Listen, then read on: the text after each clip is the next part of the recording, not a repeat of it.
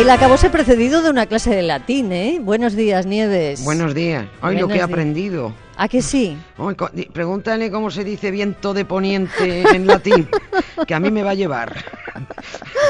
Bueno, Nieves no está hoy con nosotros porque está en la- playa. Sí, vamos, en la playa. ¿Estás en la playa? Digan que no, que estoy en una emisora. Bueno, pero al ladito de la playa, te fastidia. Está en Almería, Nieves, hoy. en Almería, con ¿eh? un viento estupendo, con piedras claro, en los bolsillos, Eso para es que no me lleve. ¿Y, y está lloviendo o no? No, no llueve. No. Solo he visto, un- he visto una señora antes de entrar Sí. con un perrillo de estos pequeños de marca, que más que llevarlo por el suelo lo llevaba como un globo. Pobre perrillo. No, no se les puede sacar a hacer sus cositas a los pequeños hoy, no. No, es verdad. Y si no, pues eso, con piedras en los bolsillos de, de la gabardina, porque ahora ya sabes que los perros llevan gabardinas y cosas Sí, de esas, sí, y sí, chalecos, y en fin. Oye, eh, todos los medios llevamos una semana hablando sin parar del Titanic. Hoy estás tú cerquita del mar, pues mm, yo creo que a nosotros nos toca cerrar el ciclo, porque además el centenario, lo decía José Ramón esta mañana, del hundimiento se cumple precisamente hoy. Fue el 14 de abril, hacia las 11 de la noche, cuando el, el barco comenzó a hacer aguas en el gélido Atlántico Norte. Puede que ya lo hayan oído ustedes todo sobre el Titanic, o puede que no. Hombre, vamos a, intentar contar algo, si no nuevo, al menos poco conocido, ¿no? Pero ¿qué le vamos a hacer? Es que hoy es el día FETEN, el día del hundimiento, y no vamos a dejar de hablar precisamente nosotras y precisamente en esta sección, ¿no? Los, los muertos nos tocan de, de cerca, ya lo sabes tú. Los del Titanic también, sobre todo porque no vamos a poder vivir su segundo centenario tú y yo, ¿no? Yo no, no me veo. Yo tampoco me veo. Como no lo viva Pardo, Es- que es el único que tiene posibilidades. Eh, Pa- Pardo ya vivió el momento sí, y ahora sobre el centenario. No creo ya que llegue segundo. bueno, y también nos toca de cerca un libro que me gustaría recomendar antes de entrar en faena, ¿no? Porque tiene mucho que ver con lo que vamos a contar y porque tiene que ver con los españoles que viajaban en el transatlántico.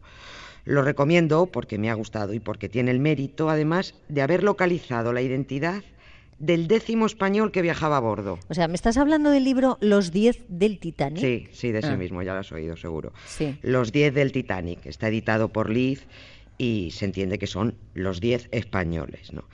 Acaba de salir hace nada, un huele a tinta, ¿no? Y lo han escrito tres compañeros periodistas, que son Javier Reyero, Nacho Montero y Cristina Mosquera, que han buceado, la verdad, mucho y bien para reunir esas 10 experiencias vitales y para descubrirnos que hubo una tercera víctima mortal, porque hasta ahora creíamos que solo viajaban nueve españoles y que murieron siete, y resulta que no, que viajaban diez y murieron tres. Hombre, pues nos podemos dar con un canto en los dientes y de 10 españoles solo murieron 3. Debe de ser la mejor estadística por nacionalidades, Pues ¿eh? ti- tiene, tiene toda la pinta, ¿eh? que, que- que Siete nos, nos llevamos la supervivientes. mejor parte. Sí, sí, Sí. Porque siete supervivientes de diez, es que son muchísimos, teniendo en cuenta el desastre que fue, ¿no? Vamos a lo nuestro, que no es precisamente el hundimiento, sino las peripecias póstumas de algunas víctimas. En Halifax, en Canadá, está el cementerio Fairview y allí hay enterrados 121, 120 y tantos, porque ya han exhumado alguno, ¿no? Vamos a dejarlo en 120 y tantos náufragos del Titanic. ¿Y por qué en Halifax? ¿Por qué se decidió instalar allí el cementerio del, del naufragio? Por- porque era uno de los puntos geográficos más cercanos al hundimiento, ¿no? A algún sitio tenían que llevar eh, los pocos cadáveres, aunque ya les vale, ¿eh?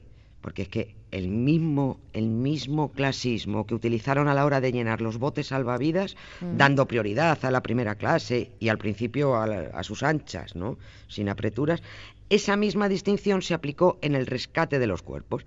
También en ese momento se tuvo en cuenta la primera, la segunda y la tercera clase. Mira, de los 327 cuerpos recuperados, 119 fueron devueltos al mar, la mayoría pobres, por supuesto, mientras que el resto fue trasladado al cementerio de Halifax. Ya, pero eh, si rescataban cadáveres del agua, estaban rescatando cadáveres. ¿Cómo distinguían la clase? Porque en este caso las apariencias no engañaban, amiga. Eso que se dice, las apariencias engañan. Sí. En este caso no engañaban nada. Y por las apariencias se decidió qué cuerpos serían devueltos a tierra y cuáles quedarían para siempre en el mar. Todos los pasajeros de primera clase que fueron identificados recibieron un trato especial, pero también los no identificados, porque por sus ropas se podía saber el estatus al que pertenecían. Tú fíjate, en total 192 cadáveres se llevaron a, a Halifax para que las familias tuvieran la posibilidad de reclamarlos. Los demás, entre los que se incluían miembros de la tripulación y cadáveres que por su ropa se adivinaban de segunda y tercera clase, estos envueltos en lonas y arrojados de nuevo al mar. Vaya, está claro que eso de que la muerte no es igual es mentira cochina, ¿eh? Cochinísima, totalmente, ¿no? El primer barco en alcanzar el punto donde se produjo el naufragio fue el, el Mackay Bennett, en nueve días, eh, entre siete y nueve días después del, del hundimiento del Titanic. Recuperaron 306 cuerpos durante seis días de búsqueda los cadáveres que podían identificarse como de primera clase por la documentación o por las ropas de calidad, porque claro, ahí estaban cenando, ¿no? Llevaban todos smoking los señores, ¿no? Eh, esos fueron trasladados a tierra, pero si se les notaba que eran miembros de la tripulación o pasajeros de segunda y tercera clase, una vez sacados del agua se envolvían en lonas, como te decía, y otra vez al mar, ¿no? En total, el Mackay Bennett, el barco que volvió a Halifax con esos 192 cuerpos de los 306 rescatados. Los otros 116 fueron al, fueron al mar y allí se quedaron con, en su tumba definitiva. ¿no? Y precisamente esta distinción social también se tuvo en cuenta con los tres muertos españoles. ¿no? Te decía antes que en el libro Los Diez del Titanic se ha puesto nombre y apellidos al décimo español que ha permanecido anónimo hasta ahora. Se llamaba Juan Morós, era un barcelonés de 20 años y único miembro español de la tripulación. Era ayudante de camarero. Y ah. como era camarero, su cuerpo fue de los que no volvieron a tierra. El cadáver lo rescató este barco que te decía, el Mackay Bennett, y se identificó, pero ala, fue devuelto al mar otra vez. Dijo, no este, total, como es un camarero y ya además ya está un poquito polvo, hecho polvo cuerpo, pues al mar se le notaba que no era un señoritingo de, de primera clase. Oye, ¿y los otros dos muertos españoles? Porque estos sí serían rescatados, eran de primera, ¿no?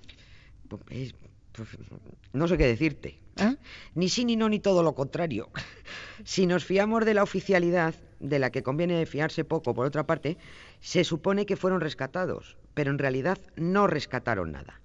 En uno de los casos se compró un cadáver para hacerlo pasar por el señorito y en el otro se compró un certificado de defunción para que el otro señorito constara como oficialmente muerto. Es que no veas la que debió de ser aquello una vez pasada la tragedia.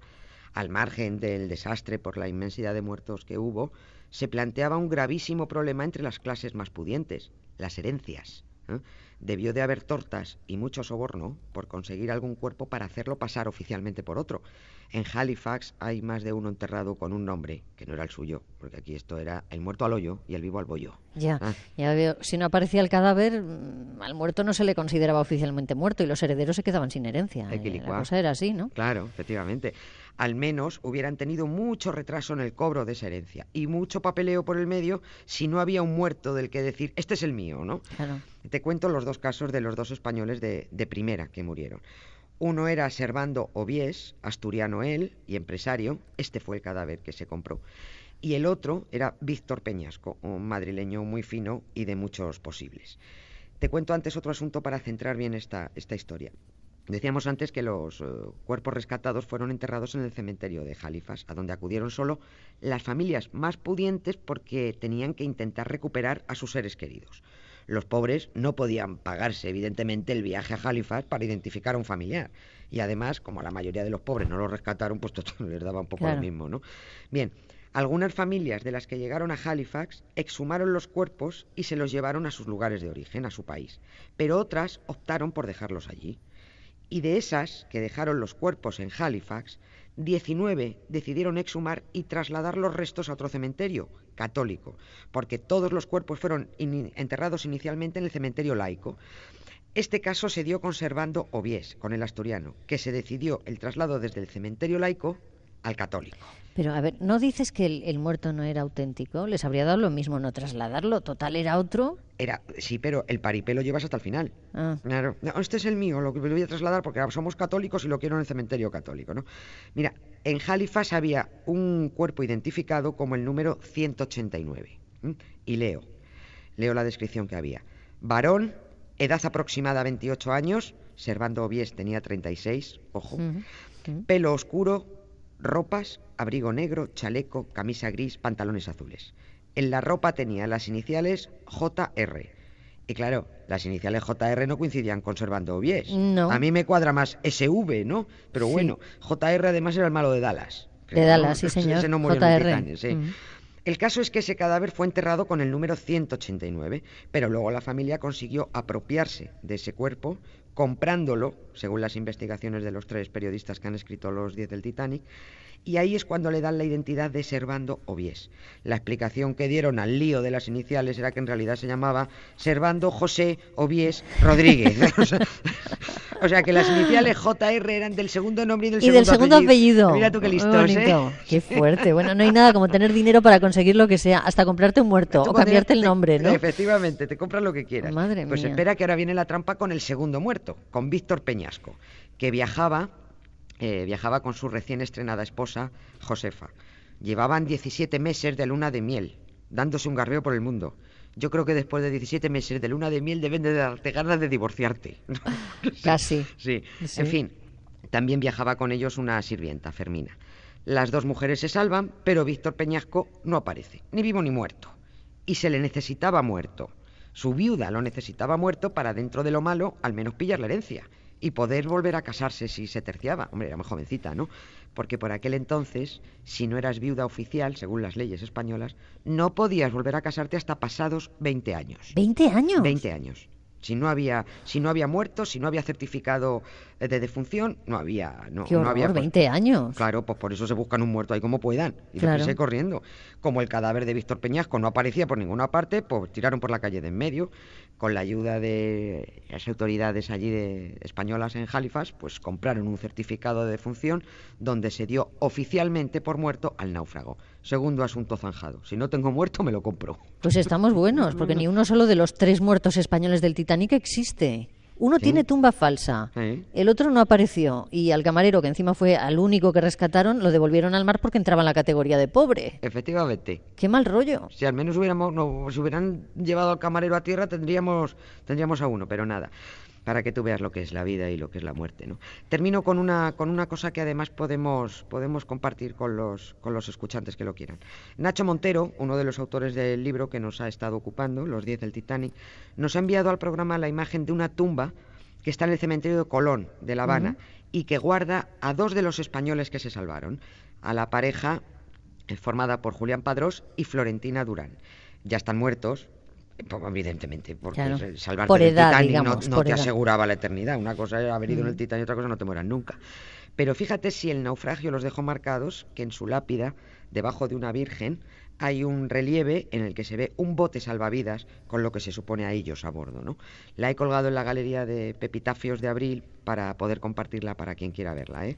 En www.nievesconcostrina.es. Ahí se puede ver. Estupendo. Nieves, te mandamos un beso y un aplauso, Almería. Muchas gracias. Guárdame unos espárragos, por favor. Te guardaré alguno. Gracias. Un beso. Chao. Gracias.